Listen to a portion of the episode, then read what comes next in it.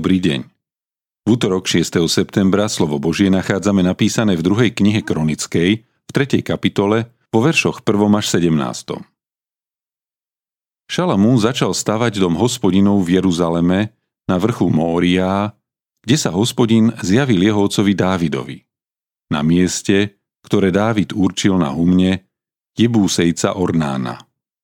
Stavať začal druhý deň v druhom mesiaci štvrtého roku svojej vlády. Šalamún vymedzil tieto rozmery pre stavby domu Božieho podľa starej miery dĺžku v lakťoch 60 a šírku 20 lakťov. Predsieň, ktorá je pred chrámom, mala šírku 20 lakťov a rovnala sa šírke domu. Jej výška bola 120 lakťov. Zvnútra ju pokryl čistým zlatom. Veľkú miestnosť obložil cyprusovým drevom, potiahol ju prvotriedným zlatom a položil na to palmy a reťazky. Sieň vyložil vzácným kamením na ozdobu. Zlato bolo parvaimské. Sieň, hrady, prahy, jej steny a dvere potiahol zlatom a po stenách povyrezával cherubov. Potom urobil miestnosť veľ svetine. Jej dĺžka bola 20 lakťov ako šírka budovy a jej šírka bola 20 lakťov. Pokryli ju prvotriedným zlatom vo váhe 600 talentov. Klince vážili 50 čekelov zlata. Aj horné miestnosti potiahol zlatom. V miestnosti Veľsvetine spravili dvoch cherubov. Výtvarné dielo. Pokryli ich zlatom. Krídla cherubov boli dlhé 20 lakťov. Pedlakťové krídlo jedného sa dotýkalo steny miestnosti, kým druhé pedlakťové krídlo dotýkalo sa krídla druhého cheruba. Krídlo druhého cheruba, dlhé pedlakťov, sa dotýkalo steny miestnosti. Druhé pedlakťové krídlo dotýkalo sa krídla druhého cheruba. Roztiahnuté krídla týchto cherubov mali 20 lakťov. Stáli na vlastných nohách, obrátené tvárou do miestnosti. Urobili oponu z modrého a červeného purpuru, karmazínu a bisu a spravil na ňu cherubov.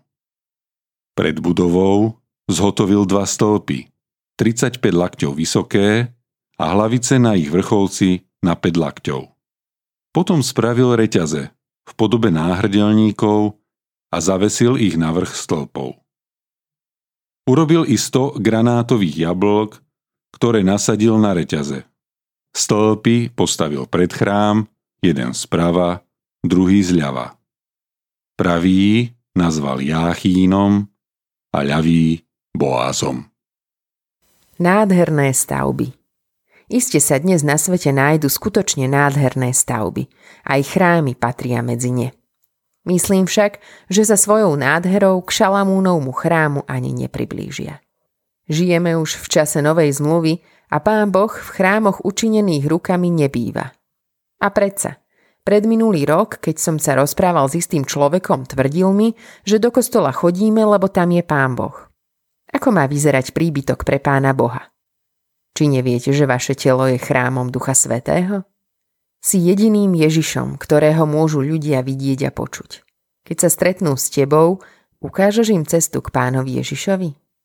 Existujú na svete v tvojom okolí ľudia, ktorí chvália pána Ježiša preto, že sa stretli s tebou?